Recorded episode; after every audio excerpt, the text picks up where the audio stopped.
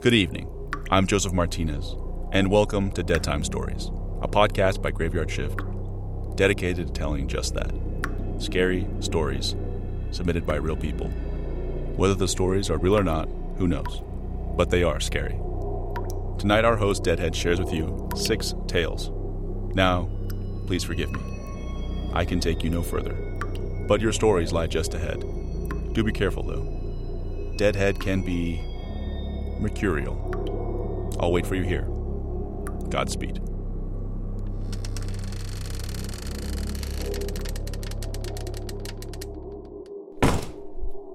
Okay, it's time to commit. 2024 is the year for prioritizing yourself. Begin your new smile journey with Byte, and you could start seeing results in just two to three weeks. Just order your at home impression kit today for only $14.95 at Byte.com. Byte Clear aligners are doctor directed and delivered to your door. Treatment costs thousands less than braces. Plus, they offer financing options, accept eligible insurance, and you can pay with your HSA FSA. Get 80% off your impression kit when you use code WONDERY at Byte.com. That's B-Y-T-E dot com. Start your confidence journey today with Byte.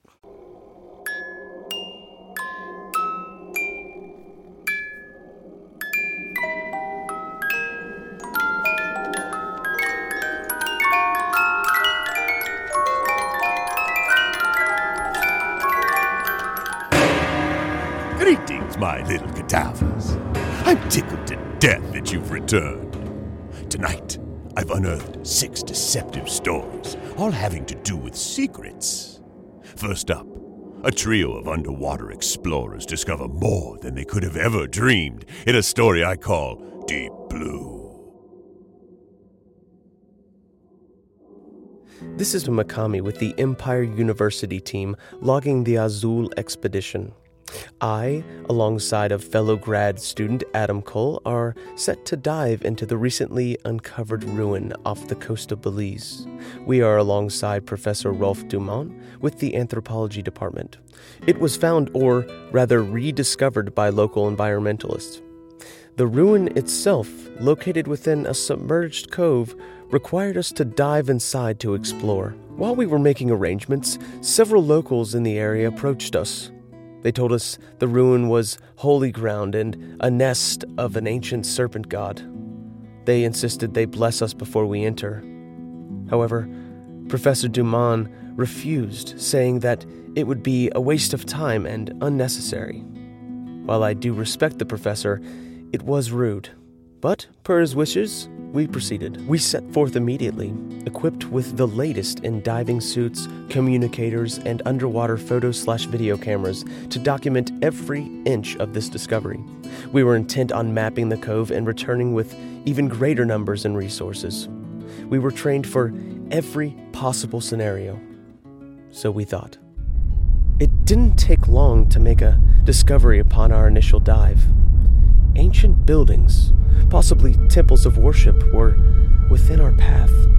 We made sure to record every moment. Along with that, broken pottery and rusted metal lined the floor.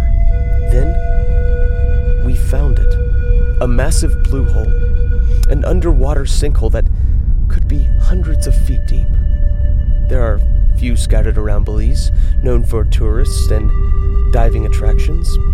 It's just so curious that one would be here in an underground cavern like this, with an entire ancient city seemed to be built around it. Even stranger, there were dozens, if not hundreds, of human remains surrounding the blue hole, likely used as a human sacrifice to whatever god they worshipped. Dumont radioed in.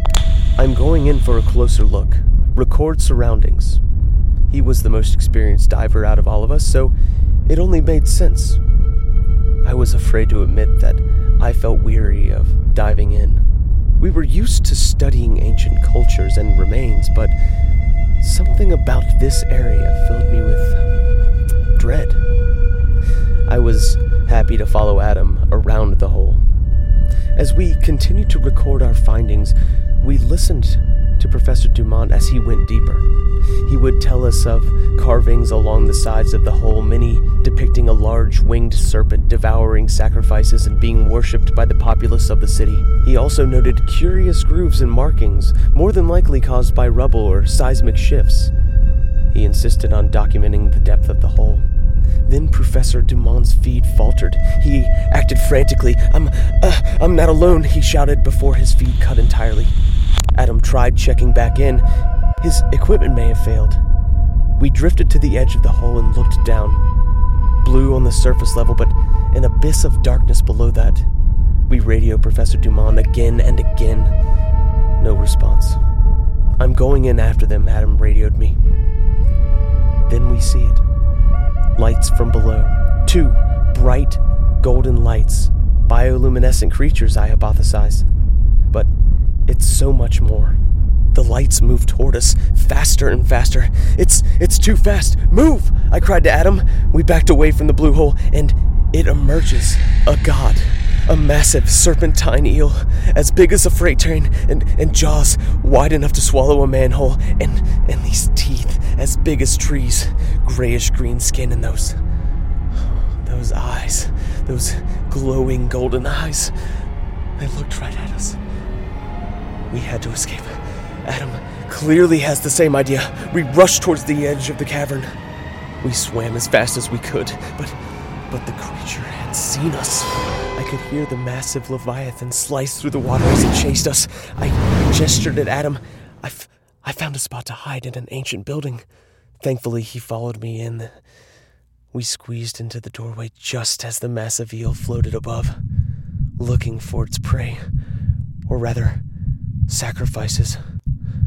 This entire village was built around the hole and the massive creature that they worshipped as a god. We waited for what felt like hours, but but we knew better.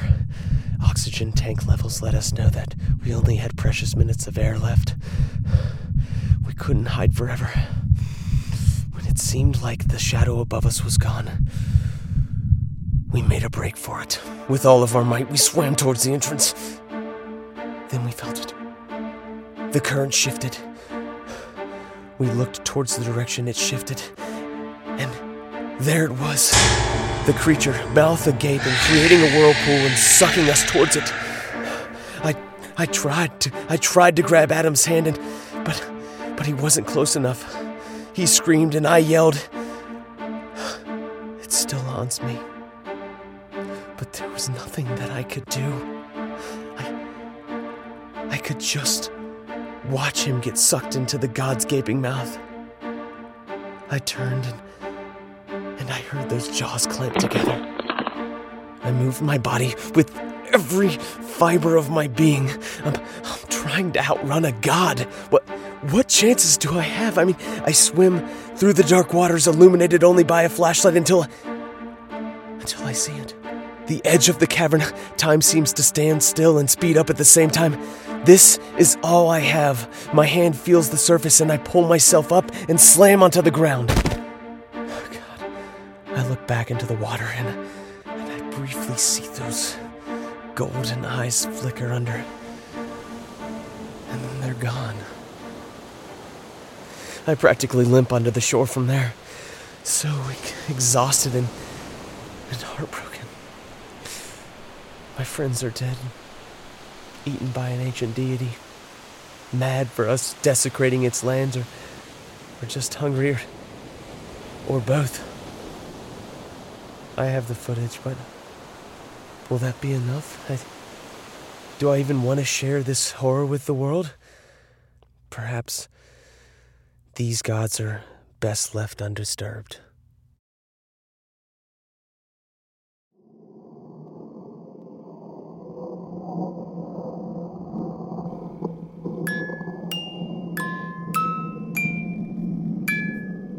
Know what they say. You don't have to outswim the eel god. Just outswim your diving partner.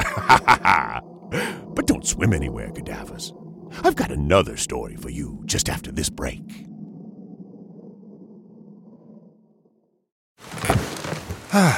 The comfort of your favorite seat is now your comfy car selling command center, thanks to Carvana. It doesn't get any better than this. Your favorite seat's the best spot in the house. Make it even better by entering your license plate or VIN and getting a real offer in minutes.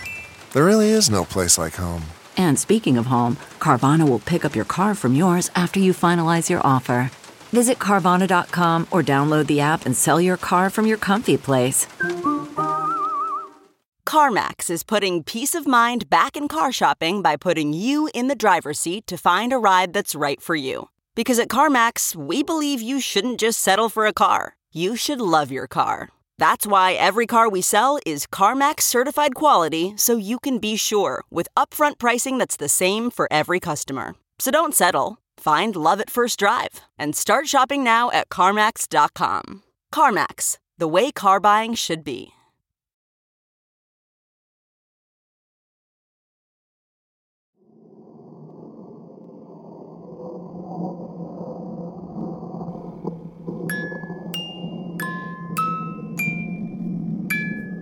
Cadavers, what's worse? Trying to find an apartment? Or trying to live with a messy roommate?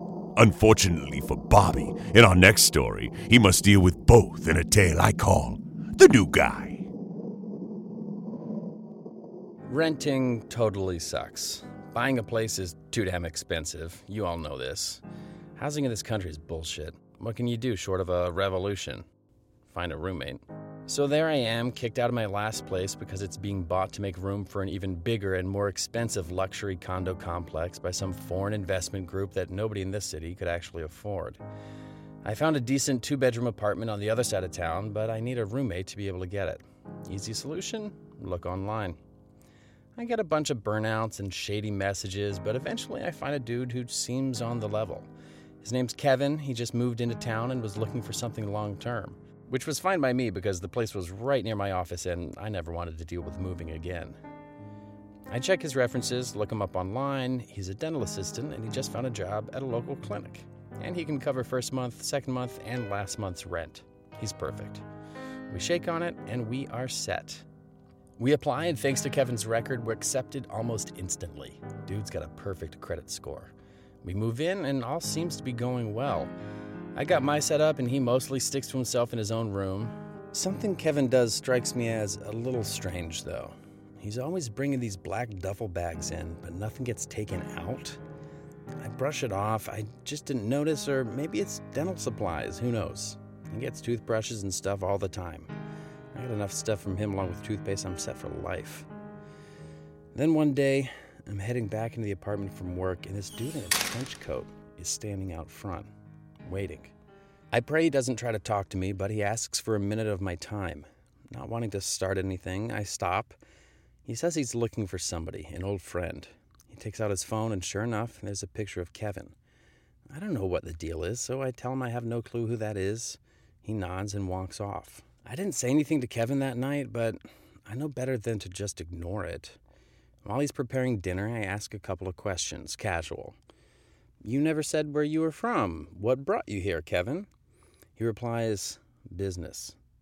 While cutting those vegetables with that big sharp knife. Never realized how efficient he is with it. I leave it at that. It keeps running through my mind. What's the deal with Kevin? Should I worry? I decide to go get a glass of water, ease my mind. As soon as I open the fridge, I realize I'm not alone. There are three guys around me. They definitely seem to be holding guns and they're pointed right at me. I'd raise my hands. I tell them to take whatever they want. We don't want you. We want him. They show their other hands, badges. They're with the freaking FBI. Shit has gotten too goddamn crazy. They tell me to take them to Kevin's room. I'd never been inside, never wanted to. And in some sick curiosity, I wanted to know now. They bust down the door and turn on the lights. Bodies dead bodies everywhere, along with guns and papers and piles of teeth. They tell me Kevin is a wanted mercenary, a hitman and torture expert who works for mobs, terrorists, or the highest bidder. Kind of explain a lot in retrospect. Then, blam! One of the FBI guys' head explodes. There's Kevin with a shotgun behind us. I duck for cover as bullets shred everything there goes the safety deposit. By the time I get up, the FBI guys are dead and Kevin's got his back to me. He talks to me, not even looking. I'm a non entity in this. You were the perfect cover, Bobby.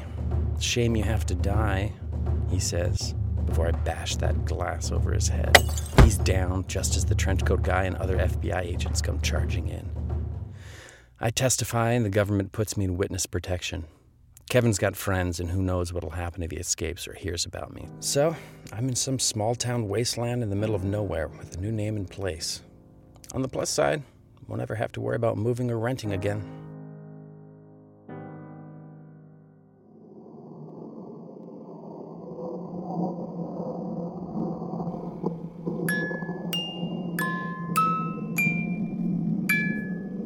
Oh, Bobby, your roommate just had a different aesthetic than you. Personally, I prefer a body in the bureau or arms in the armoire. Sit through this break while I work on a little dead time decoration.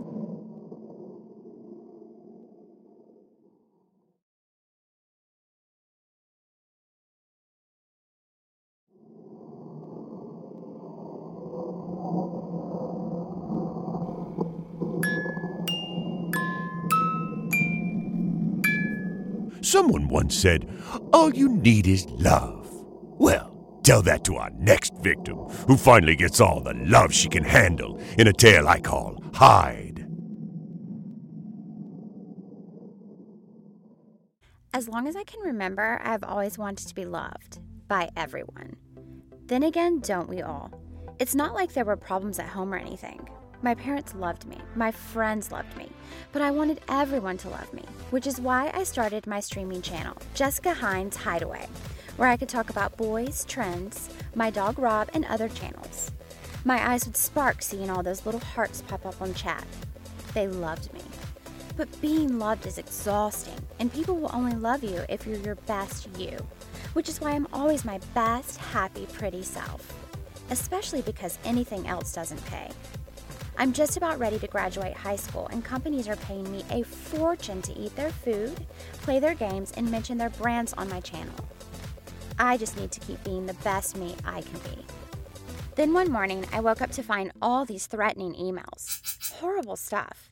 Saying, you dumb bitch, and you're a waste of air. All of them addressed from your greatest fan. Definitely didn't seem like that to me. So I blocked the email and went to spend some snuggle time with Rob, my pet pug. Rob always makes me feel better. People love dogs, especially small ones. It was so relaxing. I was cuddling with Rob when all of a sudden, Rob bit me. It hurt super bad, and there was blood all over my pretty bed and my expensive laptop. I didn't even know how to react until I saw the reactions of the viewers, and they were furious at me.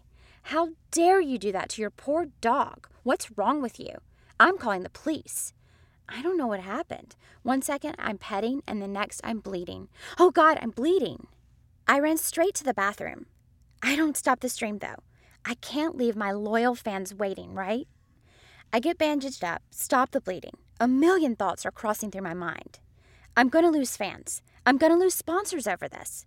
Then I look at the mirror, and written in lipstick, I see somebody wrote, You cannot hide. Someone's in here with me. Probably the same someone who sent me those emails and must have fed something to Rob to make him attack me like that. I grab a pair of scissors and decide to investigate and let all my fans watch. I knew this was inevitable. Someone loved me so much they tried to see me in person, attack me, worse. But I'll be fine. I'll survive. I hold the scissors close in one hand, the phone flashlight in the other. I saw someone in the living room. The lights are off, and I wanted to get the jump on them. I stabbed the person only to realize it was just a hung up coat. I felt a crack along my head, and everything went dark.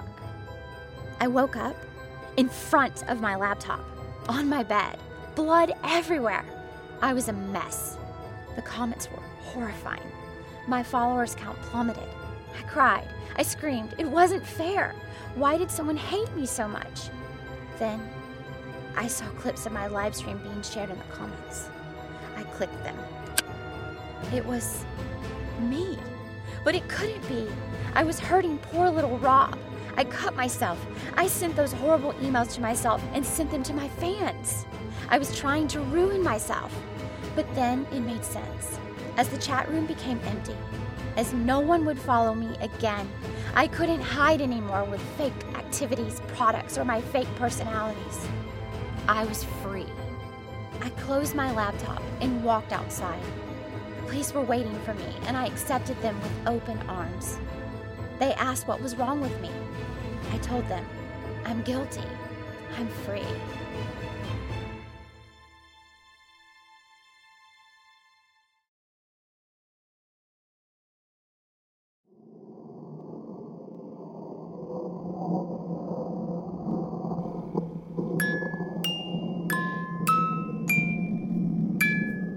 Sounds like Jessica could influence all but the one person who truly mattered. Johnny Law, ha ha! Stick around, cadavers. The secrets are just getting started.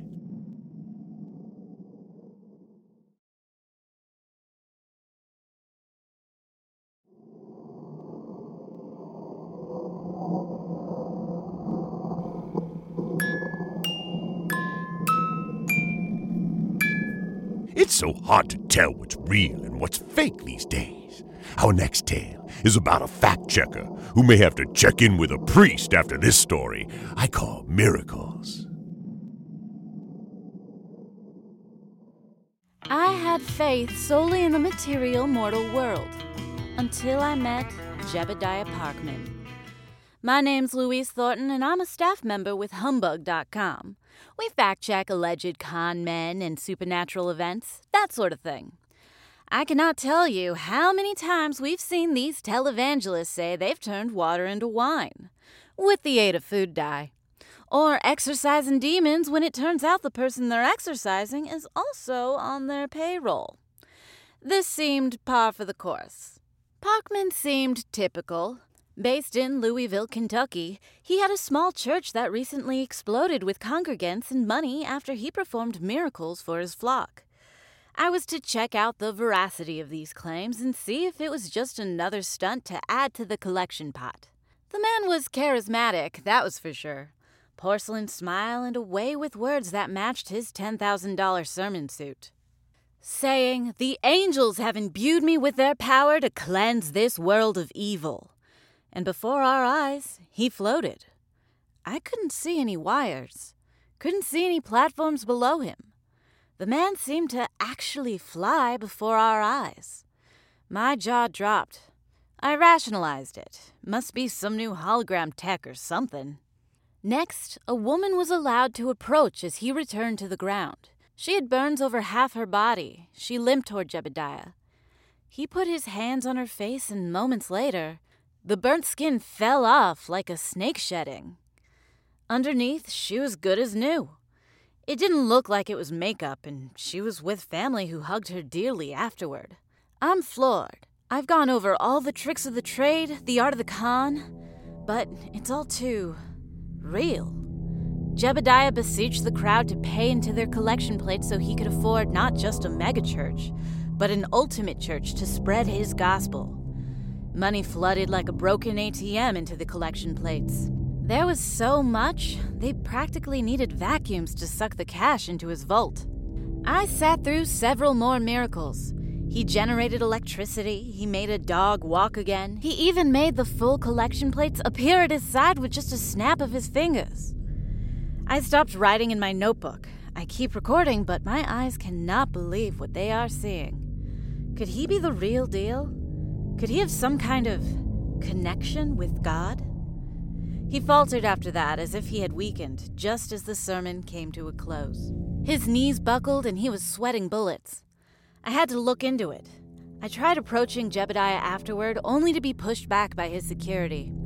Still, I had to chase the truth, which was why I snuck behind the pulpit to see where Jebediah was so fast to go. I managed to follow him into his dressing room. Seemed pretty typical, except there's a big burlap sack in the middle of the room. I ducked behind a mirror just in time for him to remove the bag. Beneath it, well, I can only call it what it is an angel. Sheet white skin, wings off its back, platinum hair. It's human, but something is just off. About its face, like a stone statue.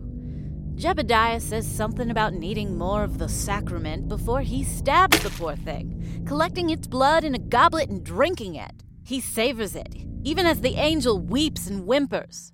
Jebediah thanks Zedkil, as he calls it, and sucks the angel blood down, the glow returning to the minister's body. Needless to say, I had my camera on him the whole time. This shit is insane. I need to report back. I have to tell someone, everyone. Then, the minister's head turns. He mutters, I sense an unholy presence in my house. I try to back away to the door, but he senses me. He's on me. He's got my neck in his vile grip. It's like a vice. He says to me, I will not permit you to dirty my sanctimonious name. With all my might, I hit him in the face with my phone, just realizing we were levitating as all the air returns to me. I try to push him off, but we fall right on the angel. Zedkil flaps its wings in spasms, trying to get us off. I entangle a chain and pull until it pops out of the ground. With one arm free, it rips the other chain off. Jebediah cries out in horror and anguish. I am doing God's will, he screams. Zedkil seems to get his strength back immediately, putting Jebediah into a hold before bellowing, No, I am.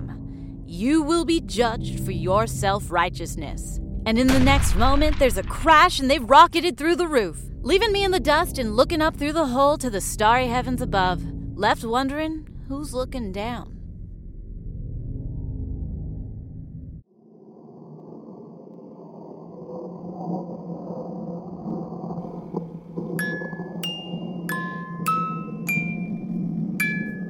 Guess old Jebediah is walking that stairway to heaven now. Who are we kidding? He's definitely running with the devil. You take a break while I do a lap with Jebediah and his new friend. Okay, picture this. It's Friday afternoon when a thought hits you. I can spend another weekend doing the same old whatever, or I can hop into my all new Hyundai Santa Fe and hit the road. With available HTRAC, all wheel drive, and three row seating, my whole family can head deep into the wild. Conquer the weekend in the all new Hyundai Santa Fe. Visit HyundaiUSA.com or call 562 for more details. Hyundai, there's joy in every journey. Okay, picture this. It's Friday afternoon when a thought hits you. I can spend another weekend doing the same old whatever, or I can hop into my all new Hyundai Santa Fe and hit the road. With available HTRAC, all wheel drive, and three row seating, my whole family can head deep into the wild. Conquer the weekend in the all new Hyundai Santa Fe. Visit HyundaiUSA.com or call 562 for more details. Hyundai, there's joy in every journey.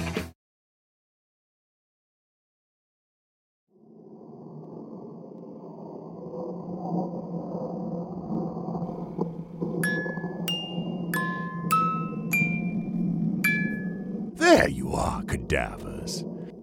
Ready for a walk on the wild side? Our next tale shows us the wonders of Mother Nature when an environmentalist journeys into the woods. Nature is as beautiful as it is deadly. It's a splendor that must be protected. That's why I joined the Wood Troopers. It's a new environmental protection group. Not a fan of the name, however, the local woods needed protecting. The Scottsdale Paper Company was logging emerald woods to the last tree in a move that was rife with corruption and government kickbacks. The group was quickly formed by Stephen Wheeler, a local activist. Steve's charismatic and takes action, the kind of leader that I can get behind. Me and the rest of the wood troopers happily followed him into the woods. The plan was simple we camp out in the woods so that they can't cut trees down. We may get arrested, but we can slow things down. The others fall asleep, I'm on watch having a drink and listening to some music. Steve takes a seat next to me. Need some company, friend? I take him up on that. We talk. He's a stand up guy, cares about the world, and is thankful for our help. I just want to do my part and feel like I'm part of something. We tell stories to pass the time. I tell him, a little embarrassed, that one of the things that I loved about the Emerald Woods were the legends about Bigfoot. Silly, I know but people have been spotting that ape man here for decades. He laughs it off. You gotta lay off the conspiracy sites. We're protecting real animals and real nature. I get it. We gotta keep our eyes on the prize. Steve went to sleep and I stood watch until I nodded off. Then I heard something scratching, twigs breaking nearby. It couldn't be.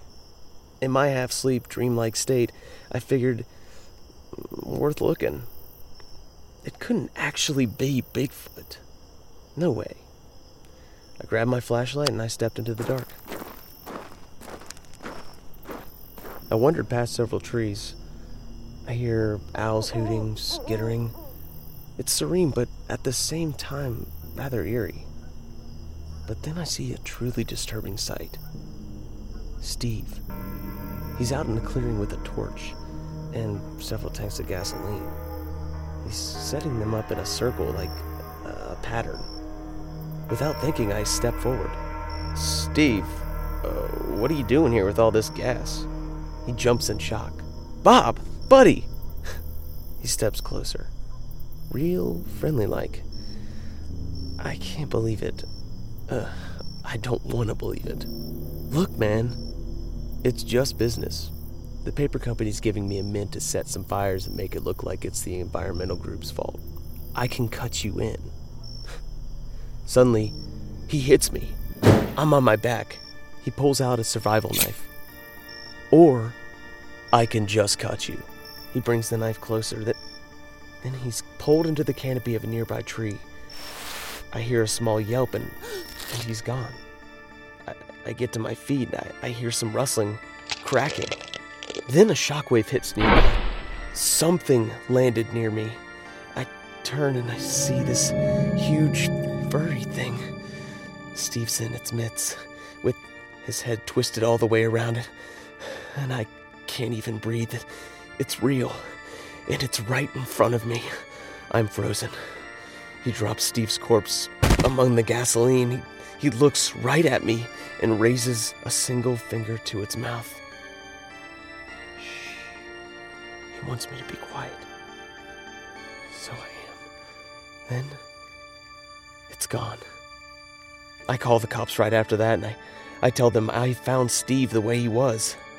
Must have fallen out of a tree while putting up those gas cans.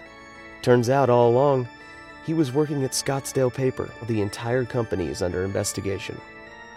And, more importantly, the Emerald Forest has been declared protected. It's for the best, really. No one knows it, but protecting the forest protects us from what's inside.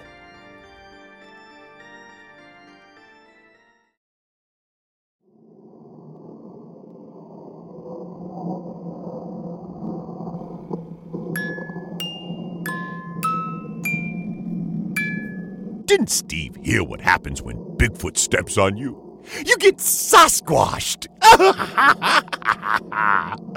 oh, for more side splitting fun, sit through our last break of the evening.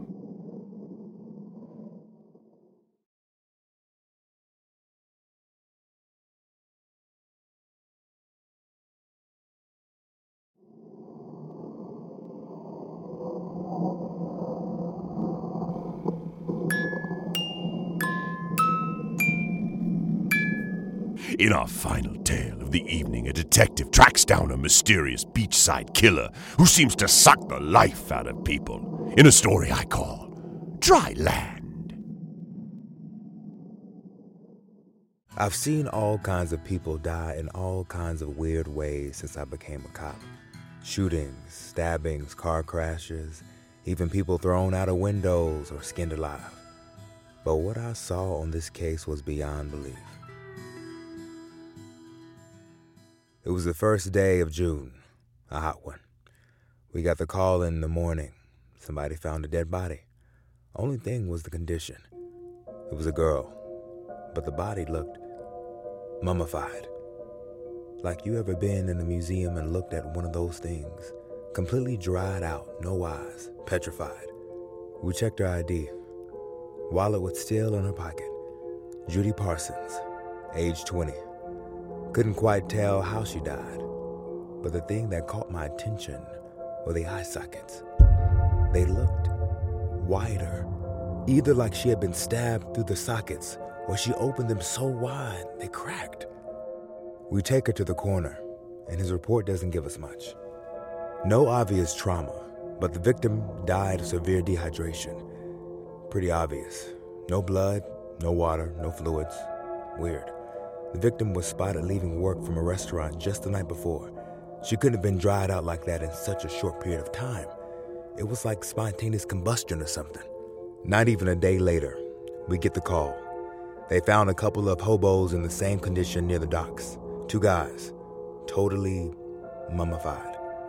I get more disturbed just looking into those wide eyeless sockets. The CDC are called in to make sure this isn't some kind of viral thing or mutagen. But I have my doubts. I see an old bag lady watch us while we remove the bodies. Doesn't take a genius to see. I step up to her, eyes glued on those corpses. Miss, did you see anything last night? She shakes. You, you, you would, you wouldn't believe. I comfort her. I just need answers, a direction. She relents. It was a funny looking man. Wore a raincoat. He kissed those men, and then they were dead. Not exactly the clearest testimony, but I thanked her and made note. Days went by, and the bodies only piled up. Same MO. Normal people seemed fine and healthy one day, beef jerky the next. The only pattern being they were all last seen near the docks. So the docks is where I needed to be. It's just a hunch, so I stake out the area myself. Duck behind some abandoned cargo. I prepare for anything. So I think. It's nearly midnight when I see it. This dude climbs onto the dock, wearing a yellow rain slicker that covers his whole body. He walks funny, almost drunk. Matches the description of the bag lady, so I decide to check him out. I walk out, badge and gun drawn. Detective Colton Wallace, LAPD, freeze! He stops. I step closer, trying to get a good look. Could this be whoever is responsible for mummifying people? He twitches and lunges at me like an unloaded spring. I barely have a chance to react before he's on me. He's heavy. Before I know it, we're tumbling onto the sand. I get to my feet, badge and gun knocked out of my grip. The lights from the dock put me in the shadows. I look around.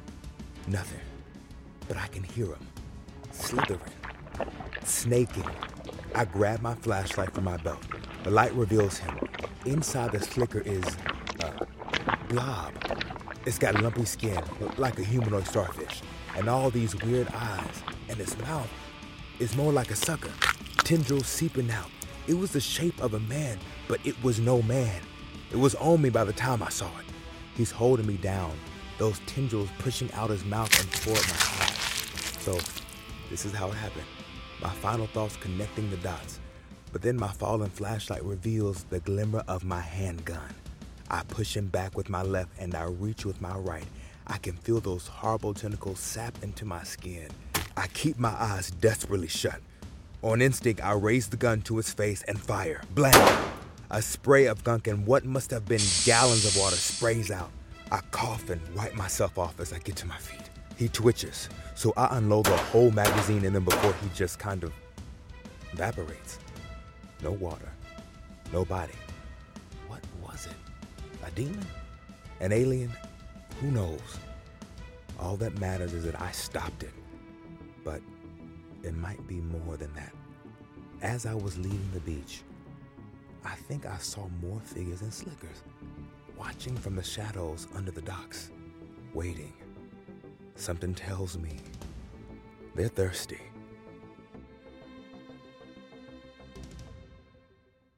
Audible is the destination for thrilling audio entertainment. Allow your imagination to be piqued by stories that are brought to life through captivating sound design, eerie soundscapes, and dynamic performances. As an Audible member, you'll be able to keep your heart rate up month after month because you can choose one title a month to keep from the entire catalog, including the latest bestsellers and new releases. If you're in the mood for a shocking psychological thriller, check out None of This Is True by Lisa Jewell. Embrace brand new exclusive thrillers from best-selling authors who are guaranteed guaranteed to keep you gripped. New members can try Audible free for 30 days. Visit audible.com slash thrill or text thrill to 500 500. That's audible.com slash thrill or text thrill to 500 500.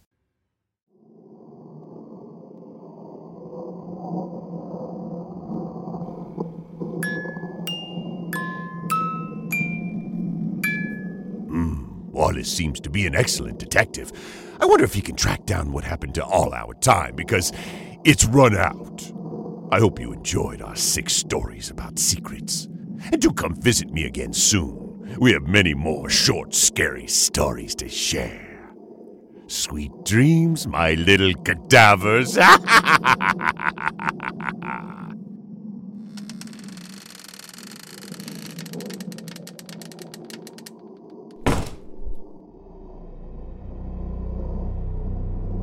You've made it through the night. Congrats. Let's get going before that changes.